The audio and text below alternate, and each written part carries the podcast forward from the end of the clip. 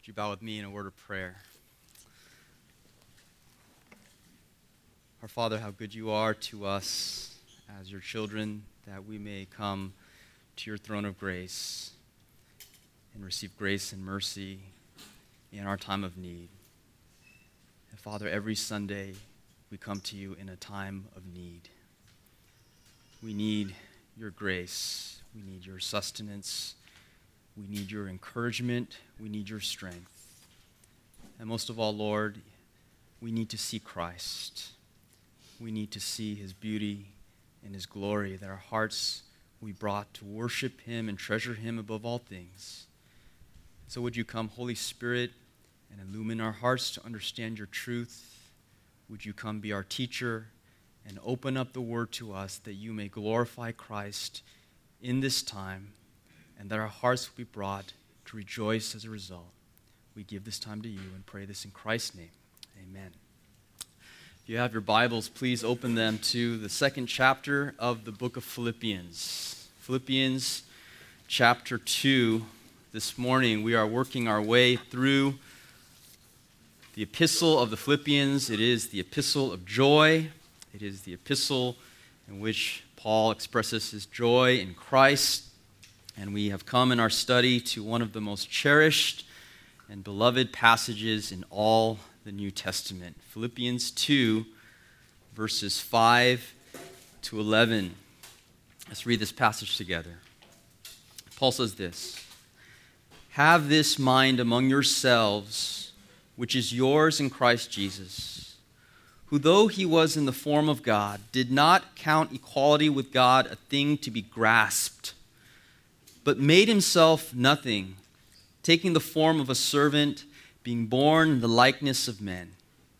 And being found in human form, he humbled himself by becoming obedient to the point of death, even death on a cross.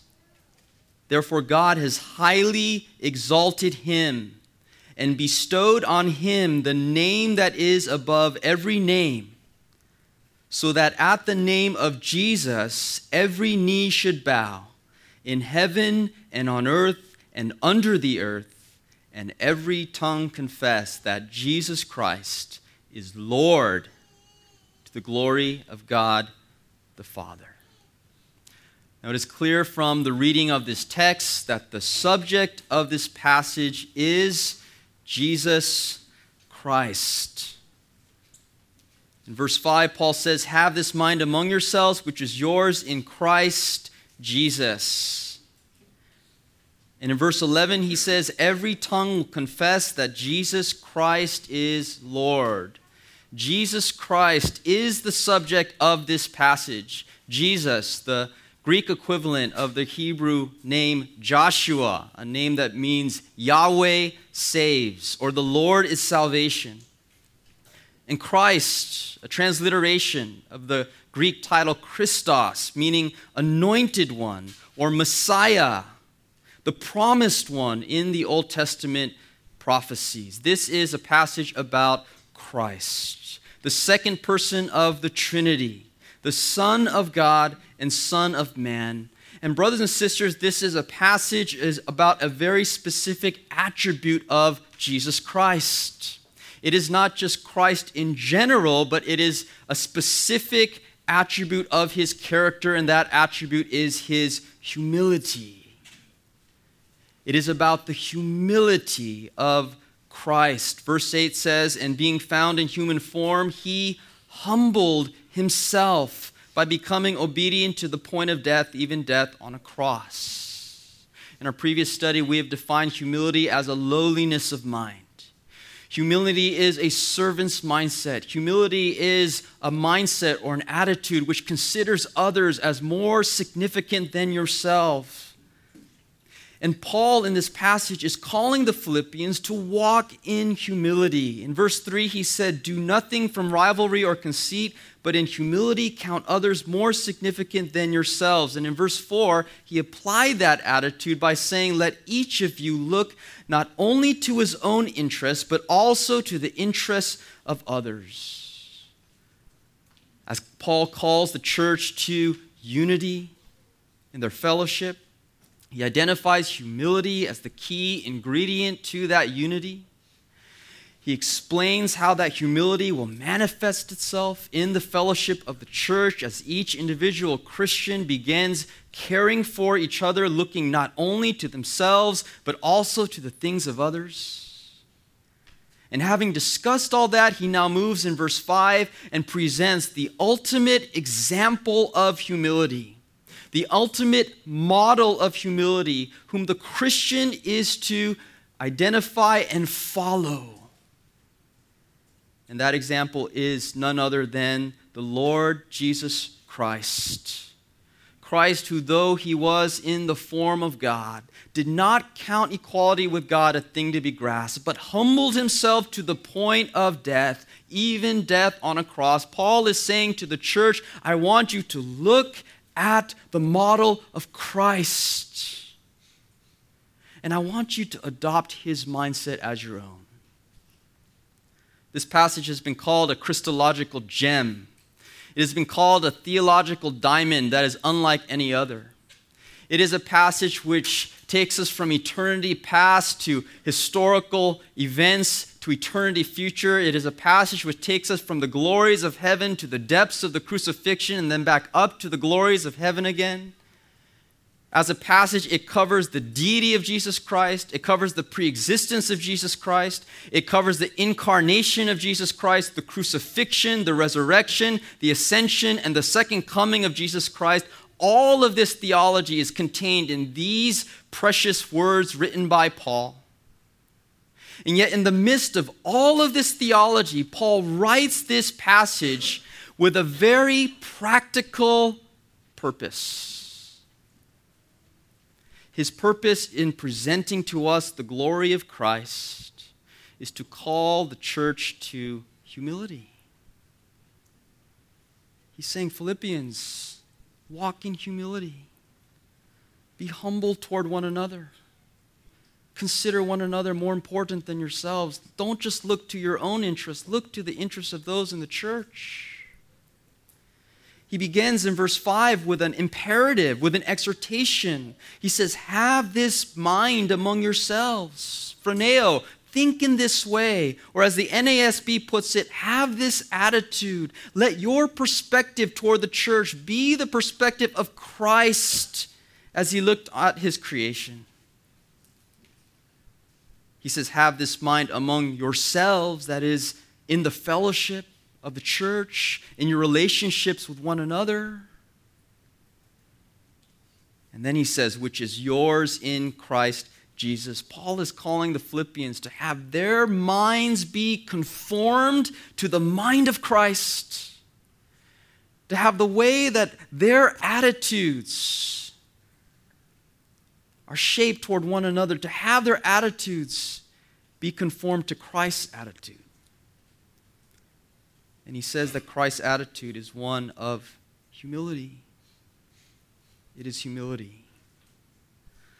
Among all of the attributes of Christ, the one attribute that I find the most perplexing, the most befuddling, the, the, the one attribute that I just don't seem to be able to grasp my mind around is Christ's humility. I mean, I get omnipotence and omniscience and glory and being the creator of all things and being the King of kings and the Lord of lords, but in the midst of all of Christ's glorious attributes, for him to have the mindset of humility.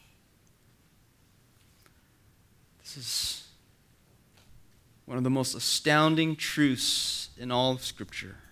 And yet, this is the truth that Paul presents to us. In calling the Philippians to walk in humility, Paul unfolds to us three features of Christ's redeeming work. Three features of what Jesus did on our behalf that we may walk in a manner that is humble after him. First of all, we will see the glory of Christ's incarnation. Second, we will see the agony of Christ's crucifixion. And thirdly, we will see the triumph of Christ's exaltation. The incarnation of Jesus, the crucifixion of Jesus, and the exaltation of Jesus are the focal points of this passage in which Paul calls the church to walk in humility. First of all, let us consider the glory of Christ's incarnation. The glory of Christ's incarnation. Incarnation is a word that comes from the Latin incarne, which means in flesh. It simply refers to the truth that Jesus Christ is God in human flesh. And in verse 5, Paul unfolds to us the glory of Christ's incarnation. He says, Have this mind among yourselves, which is yours in Christ Jesus who, though he was in the form of God. Now, just want to stop there and begin by saying that, G- that Paul highlights the fact that Jesus Christ, pre incarnation, before he came to earth, Jesus Christ was in the form of God. He was in the form of God. Paul specifically uses the Greek term morphe in verse 6. The word morphe emphasizes the underlying reality of external appearance. It is a word that describes essence or innate being. The word morphe could be best understood in comparison to the Greek word schema. Schema emphasizes outward experience, but not internal being. Those of you who are at the fall festival know that my daughter dressed up as a cat for Halloween. She had the schema of her cat, but her morphe, her internal being, was human being. Now, what? I think she would have loved to have the morphe of a cat and be magically transformed inside and out into a cat. But she had to settle for schema, outward experience. What Paul is saying here is when Jesus Christ was in the morphe of God, he is emphasizing the internal essence of deity that belonged to Jesus Christ. He is saying in plain and unmistakable words that Jesus Christ was fully God. The NIV translates this that Jesus Christ was in the nature of God. He is emphasizing the fact that Jesus Christ possessed deity in essence, in nature, that for eternity past, before time, before the creation began, that Jesus Christ was fully God. Colossians 1:15 says he is the image of the invisible God, the firstborn of all creation. Hebrews 1:8 says, "But of the Son, he says, your throne, O God, is forever and ever." John 1 1 says, In the beginning was the Word, and the Word was with God, and the Word was God. And Isaiah 9 6 calls Jesus Christ by these exalted titles Wonderful Counselor, Mighty God, Everlasting Father, Prince of Peace. Consider, brothers and sisters, that for eternity past, before the created order began, forever and ever going on to the past, that Jesus Christ possessed the full nature of deity, that he dwelt in perfect unity and perfect harmony with God the Father and God the Spirit, perfectly self sufficient, perfectly self existent, that He is the uncreated one without any point of origination and without any dependence upon anyone or anything. He was in the form of God. And because Jesus Christ was in the form of God, Colossians 1:16 tells us that all of the created order, everything that was ever made was made by Jesus Christ. He spoke the world and the universe into existence. All things were made by him. Colossians 1:16 for by him that is by Christ all things were created in heaven and on earth visible and invisible whether thrones or dominions or rulers or authorities, all things were created through him and for him. John 1 3 says, All things were made through him, and without him was not anything that was made. Hebrews 2.10 says, Of the Son, he says, You, Lord, laid the foundation of the earth in the beginning, and the heavens are the work of your hands. Jesus Christ being in the form of God, existing in eternity past, at some point, the Father, Son, and Holy Spirit determined to create. And the scriptures testify that all things that were made were made by Jesus Christ. One of the things that I've done in my spare time is to study a little bit of astronomy. Astronomy is the study of the works of Jesus Christ. It is the study of the created order which Jesus Christ has made, which is an expression of his essential deity. And consider some basic facts from astronomy, the observation of what Jesus has made. Consider the fact that the sun is 333,000 times the size of this earth. It is so massive that it contains over 99% of matter in this solar system. If the earth were a golf ball, the sun would be 15 feet in diameter, and you could fit 1 million Earths into the volume of the sun. Yet also consider that the sun is merely a small star in the Milky Way galaxy. It is what astronomers call a dwarf star because, in light of other stars, it really isn't very big. The star Betelgeuse, for example, is approximately 700 times the size of our sun. If the Earth were a golf ball and the sun was a ball that was 15 feet in diameter, then Betelgeuse would be the height of six Empire State Buildings staked on top of one another you could fit 262 trillion Earths inside the star Betelgeuse. Absolutely massive star. And yet, Betelgeuse isn't even the largest star in the Milky Way galaxy. The star Mu Cephei, I don't make up the names, I just report them to you. Mu Cephei has a radius of approximately 1,650 times the radius of our sun. You could fit 4.5 billion suns. Let me repeat that 4.5 billion suns inside the star Mu Cephei. And Mu Cephei is so large that you could fit 6.4 quadrillion Earths inside of it. And for you who aren't math majors, a quadrillion is the unit beyond a trillion. It is a hundred million million units. You could fit 6.4 hundred million million Earths inside of the star Mu Cephei. Yet consider this Mu Cephei is but one of hundreds of billions of stars in the Milky Way galaxy. And the Milky Way galaxy, astronomers tell us, is merely one of a hundred billion galaxies in the entire created order. Are you feeling small yet?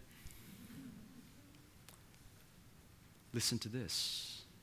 Job 26 14. Behold, these are but the outskirts of his ways. When you look at the galaxies that Jesus Christ has created, it is but the pinky work of his supreme power. It is just one week's work for Jesus Christ in which he spoke and all of the created order came into existence. When Paul says in verse 6 that Jesus was in the form of God, that he possessed essential deity, he is emphasizing the sovereignty of Jesus Christ. Christ, the supremacy of Jesus Christ, the omnipotence of Jesus Christ, the wisdom and the knowledge and the power of Jesus Christ. He is emphasizing to us that in order to understand the humility of Jesus Christ, we must understand who Jesus was before he came to earth. We must understand that Jesus Christ had the greatest humility because he started from the highest place.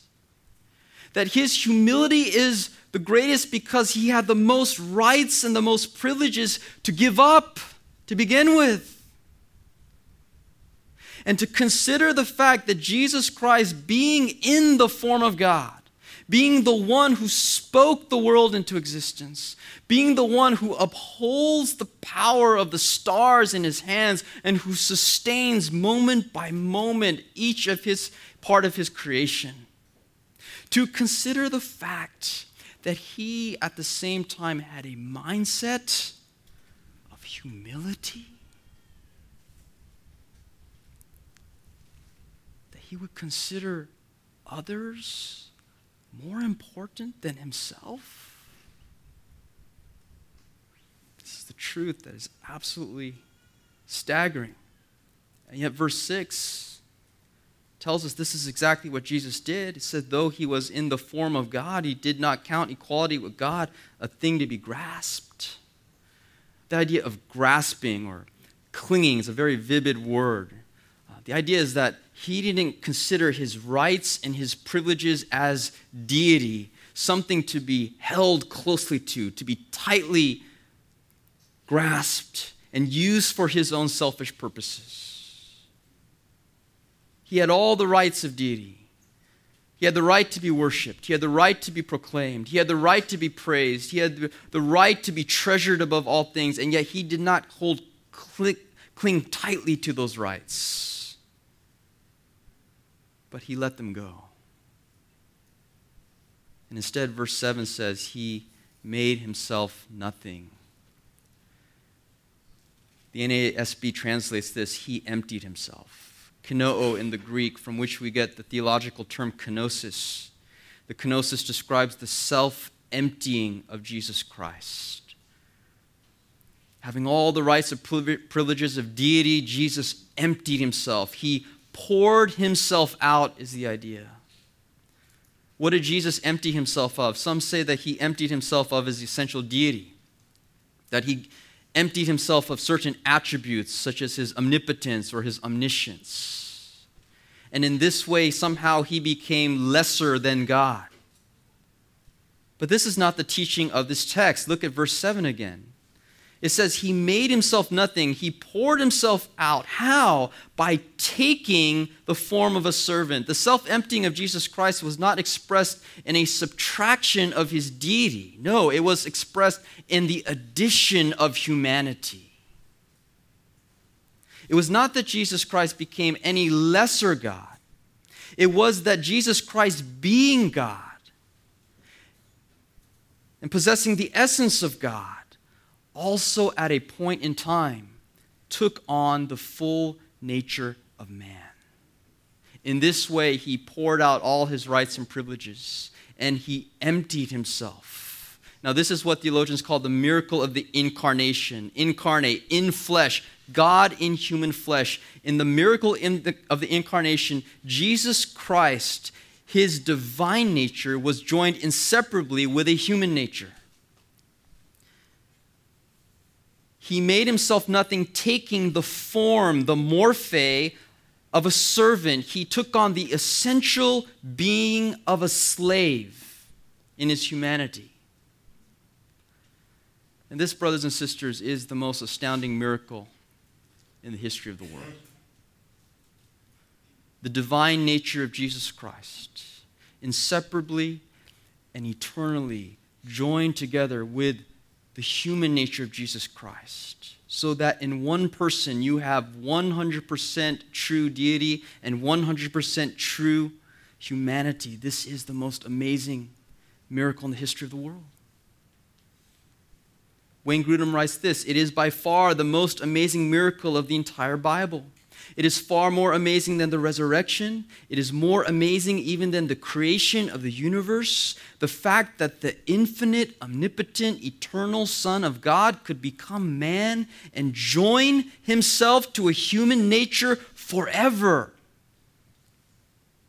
This will remain for eternity the most profound miracle and the most profound mystery in all the universe. Think about it, brothers and sisters. In eternity past, Jesus Christ was 100% God, fully possessing the essential nature of deity. At a point in time, at the moment of conception in the womb of the Virgin Mary, through the power of the Holy Spirit, the divine nature of Jesus Christ took on a human nature so that Jesus Christ became fully man as he is fully God. That joining together of divinity and humanity is an eternal union. In other words, after Jesus dies and after he rises and after he ascends to the Father, he is still the man Christ Jesus. 1 Timothy 2 5 calls him the man Christ Jesus. If I could put it in this way, for eternity future in heaven, for the ages and ages where we will worship the Lamb of God in heaven, we will forever be worshiping a man because Jesus Christ is fully human as well as fully God. This union of humanity and deity resulted in the God man who walked among us. His natures were not confused. It was not that his divinity and his humanity were sort of melded together and resulting in a third kind of nature. No. They are distinct and yet they are inseparably joined together. It is not that we see at, and sometimes the human Jesus acting, and other times we see the div- divine Jesus acting. It is we see at all times Jesus, the person, the one person acting, and yet he is one person in two natures. This is the most profound miracle and the most profound mystery in all the universe that God would become man. And what Paul is saying in verse 6 is it is through the addition of this human nature that Jesus emptied himself. It is by taking on the nature of finite humanity, Jesus Christ poured out all his rights and all his privileges as God. And verse 7 says, He was born in the likeness of men. That's an incredible statement. The God who created the universe, the God who holds the galaxies and the stars in his hands, he was born. He was born. He didn't drop out of the sky like a UFO. He didn't come flying down on a magic carpet with all sorts of spectacular special effects. He was born just like billions have been born since, and billions will be born afterwards. He was born, he entered the world like a normal human, and he was born in the likeness of men. He was born to a young virgin named Mary in a little town called Bethlehem. At his birth, he was laid in a manger because there was no room for them at the inn. He looked like any other normal human baby, and as he grew, he grew in wisdom and stature and favor with God and men. He grew up just like any normal Jewish child. He looked like any normal Jew. Isaiah 53 2 says, He had no form or majesty that we should look at him, and no beauty that we should desire him. There was no point in Christ's life where people would have said, Aha, you're God, right? I figured it out. I mean, you must be. You just look so different from everyone else. No. He looked like nothing special. In the likeness of men, full humanity. He grew up in an obscure place called Nazareth.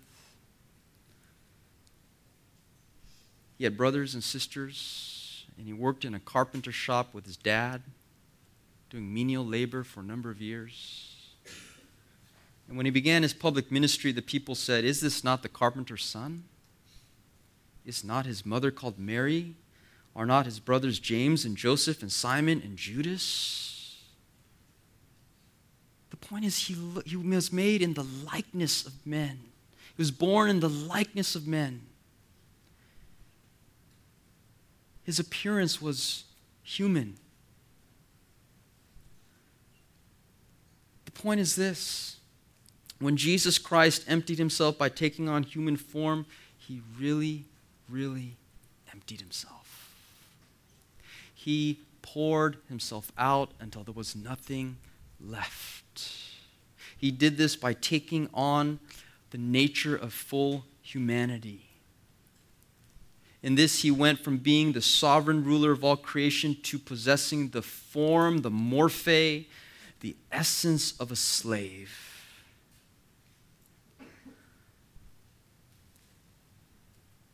Now, at this point, I think we would all say, that's enough humbling. I mean, that's enough. I mean, you mean to tell me that the God of this universe, who is eternal in nature, who spoke the stars and the galaxies into existence, came down to earth and walked among us as a man not merely taking on the body of humanity, but the full nature, the intellect, the emotions, the nature of humanity, the essence. That's enough humbling. I mean, if I saw the President of the United States shining someone's shoes, I would say that's enough. I would protest. You are a man of dignity you are a man of stature. You are a man of power. You don't belong there. I mean, the gesture is nice. I'm sure it looks nice for the TV cameras, but that is enough.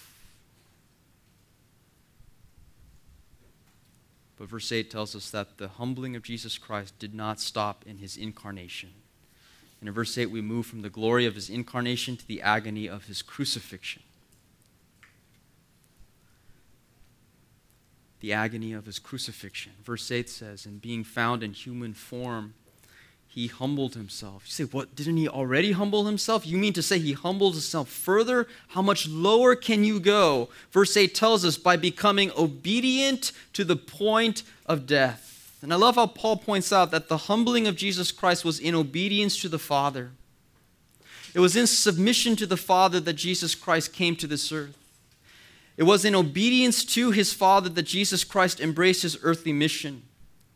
It was in submission to the Father's will that Jesus Christ embraced his ultimate purpose in life. And his ultimate purpose in life was not to set a good moral example, and it was not to teach good ethical teachings.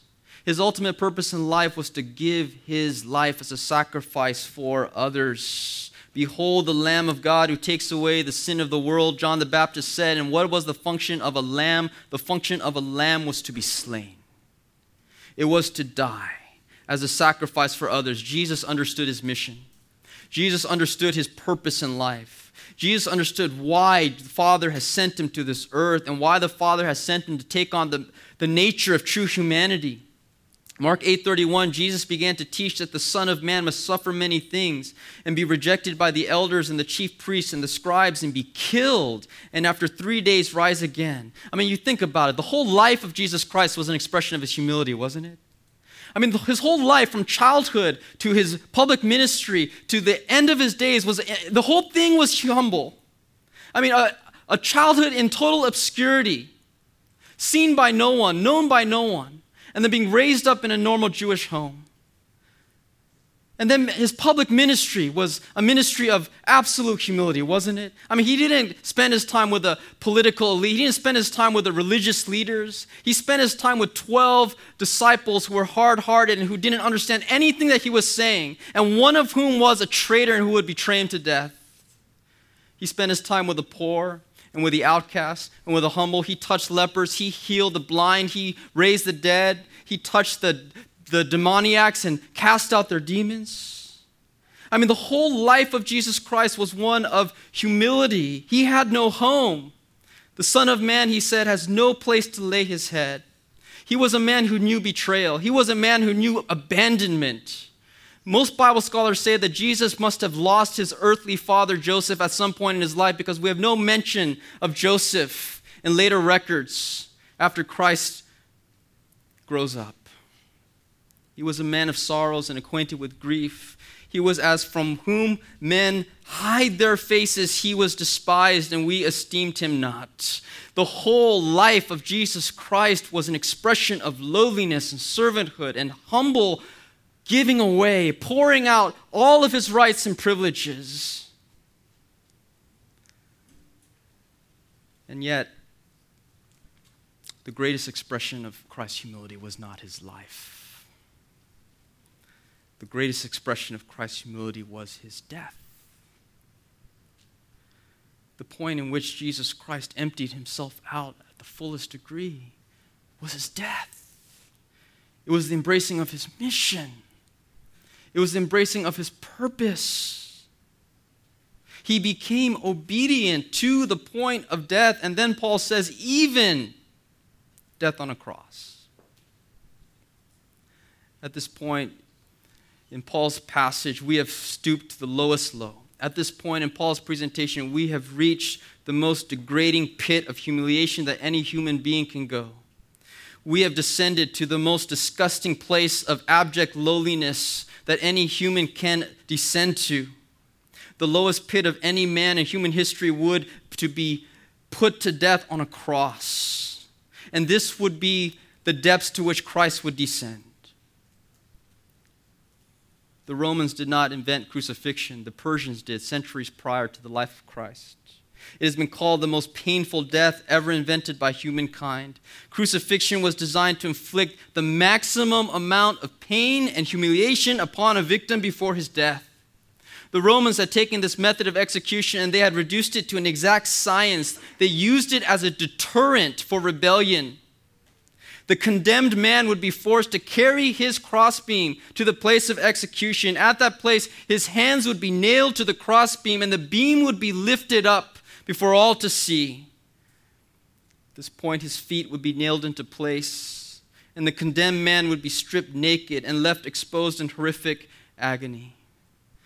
Death came by suffocation as the victim dragged himself up and down so as to make breathing possible. And the agony would continue for hours, even days. One author writes Few more terrible means of execution could be devised. Pain, thirst, the torture of insects, exposure to brutal spectators, the horror of rigid fixation, this all combined to make it a supreme humiliation and torture. We know that in the gospel records that before Christ was crucified, he was unjustly tried. He was flogged, he was blindfolded, he was beaten, he was spit on, he was beaten with a stick. Pressed down upon his head was a crown of thorns. He was mocked.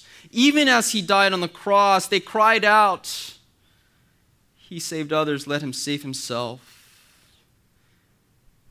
Yet, even in the midst of all the physical agony and the physical pain, the physical suffering of Christ's crucifixion, his physical pain was not, it was not the lowest low to which he would descend. No, brothers and sisters. The lowest low, the severest humiliation, the most abject pit would be when Christ on that cross took every single sin, sin that you and I have ever committed, and bore our sins on the cross. 2 Corinthians 5:21 For our sake. He that is God made him who is Christ to be sin who knew no sin. In the three hours that darkness came over the land, God the Father looked at God the Son and imputed to Jesus, that is, treated Jesus as if he had sinned every single one of our sins. In those terrible hours, Jesus Christ became the most loathsome object of holy wrath. And the Father unleashed his anger upon Christ. This was the lowest point. This was the most degrading pit to which Christ voluntary, voluntarily descended to. It was when he bore our curse. It is when he took our blame. And is when he paid our price. Jonathan Edwards, in his sermon entitled The Excellency of Christ, writes this There do meet in Jesus Christ infinite highness and infinite condescension. Christ, as he is God, is infinitely great and high above all, and yet he is also one of infinite condescension. Behold, his condescension is enough to abase himself, to even expose himself to shame and spitting, yea, to yield himself up to death. Consider he deserved nothing from God by any guilt of his own. He deserved no ill from men. He was infinitely worthy, worthy of the infinite love of the Father, worthy of infinite and eternal happiness, yet Christ was in the greatest degree treated as a wicked person would have been. He was apprehended and bound as a malefactor. His accusers represented him as a most wicked wretch. In his sufferings before his crucifixion, he was treated as if he had been the worst and the vilest of mankind. He suffered as though guilty from God himself by reason of our guilt imputed to him, for he who knew no sin was made sin for us. And Edwards concludes Then was Christ in the greatest degree of his humiliation, and yet by that, above all other things, his divine glory appears. There is no such conjunction of innocence, worthiness, and patience under sufferings as is in the person of Christ. Paul takes us from the glories of heaven to the humbling of Christ in his incarnation. He then takes us from the earth in which we walked down to the agonies of crucifixion. And then in verse 9, he says one of the most beautiful words in all the Bible. Therefore, therefore, meaning this story is not over. Meaning the cross is not the end. It is the means to an end. Therefore, which means that the gospel message does not end with Jesus dying on the cross. The gospel message focuses on Jesus dying on the cross and then it extends to the triumph that Christ experienced in his exaltation. After covering the glory of his incarnation and the agony of his crucifixion, Paul now moves in verse 9 to the triumph of his exaltation. And he says, Therefore, God has highly exalted him. You know, I don't believe that this is just that Christ went back to, he regained the rights and privileges that he had before his incarnation. I don't believe that this is just that Christ gave up his rights and he came to earth and he became a man and then he just reversed that and he became God again. That's not what Paul is saying here. Paul is pointing to a specific act of exaltation that is in response to the specific work of Christ's redemption. He's referring to the exaltation of Jesus Christ not just as creator, but as redeemer, not just as God, but as the God man. He says, therefore, in response to what Christ has done in dying on the cross, God has highly exalted him. He has huper hupso. He has exalted him above all powers and all authorities. You say, but isn't that Dan who he was? He was God. He was already exalted above all powers and authorities. Yes. But here, What Paul is pointing to is that now God has exalted the man, Christ Jesus, above all authorities and all powers. That's different.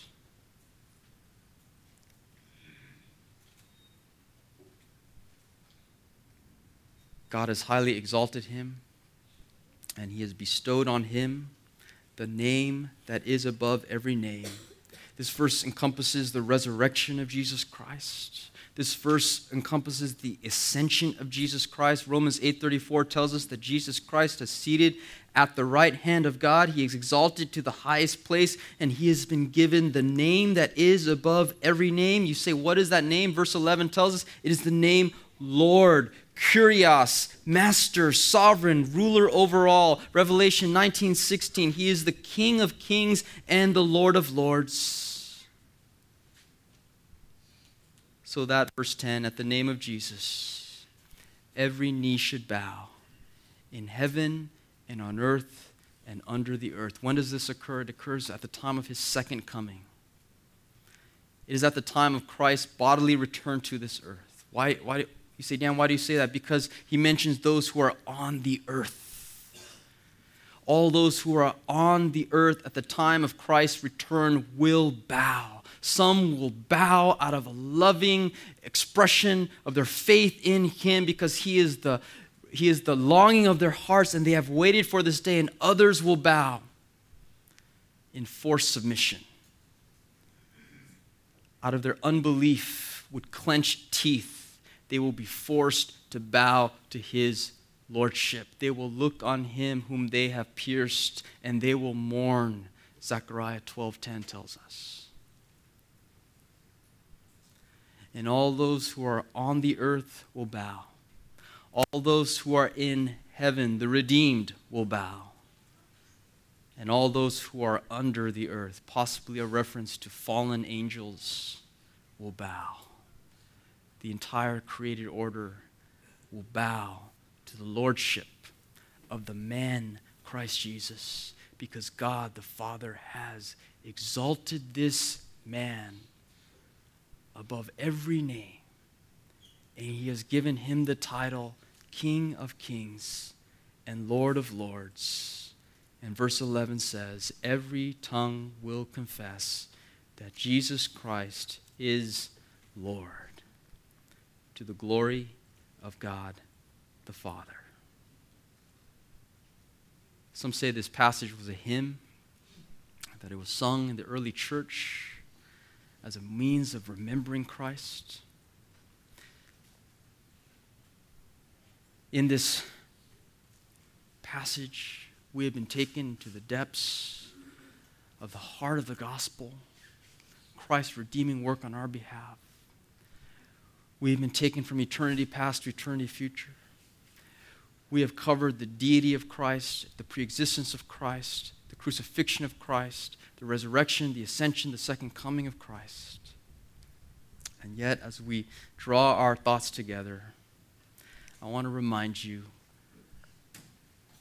of the point that we began that the purpose in which Paul writes all of this is practical.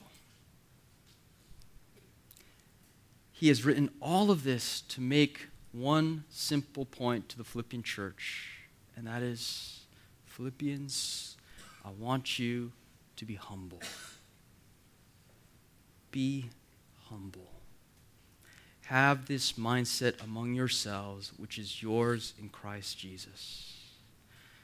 And that is the conclusion that I would exhort you with as a church brothers and sisters, in light of who Jesus is, and in light of who Christ, what Christ has done,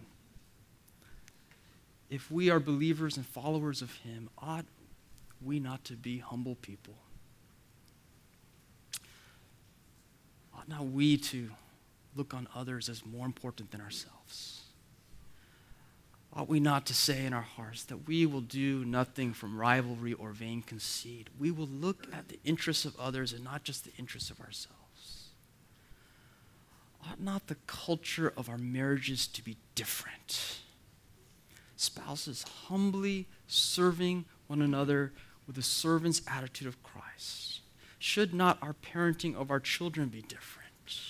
Not lording it over them, but humbly serving them with the truth of God. Should not our dynamics of our fellowship and our care groups and our small groups and our relationships with one another be different?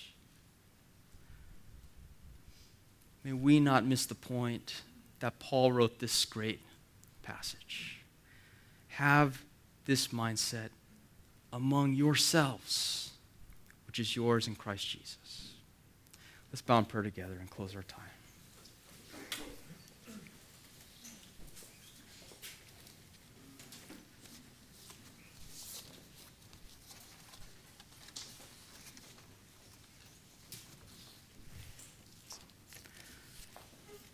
Our gracious Father, we come to you this morning and we bow.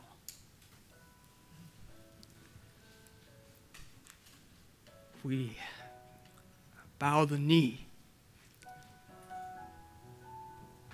before the sovereign Lord, our Lord Jesus Christ. And we gladly confess with our lips that He is the King of Kings and that He is the Lord of Lords. And as we consider, Lord Jesus, the depths to which you humbled yourself, oh Lord, how we stand in amazement at the cross upon which you died. And we ask, oh Lord, that you would make us humble people that you would help us, Lord. To repent of the pride that is in our hearts, that you would help us, Lord, to have the mindset of Christ. Lord, help us to give up our rights, our privileges, our desires in service to others, that Christ may be glorified in our lives. give you praise and thanks in Jesus' name.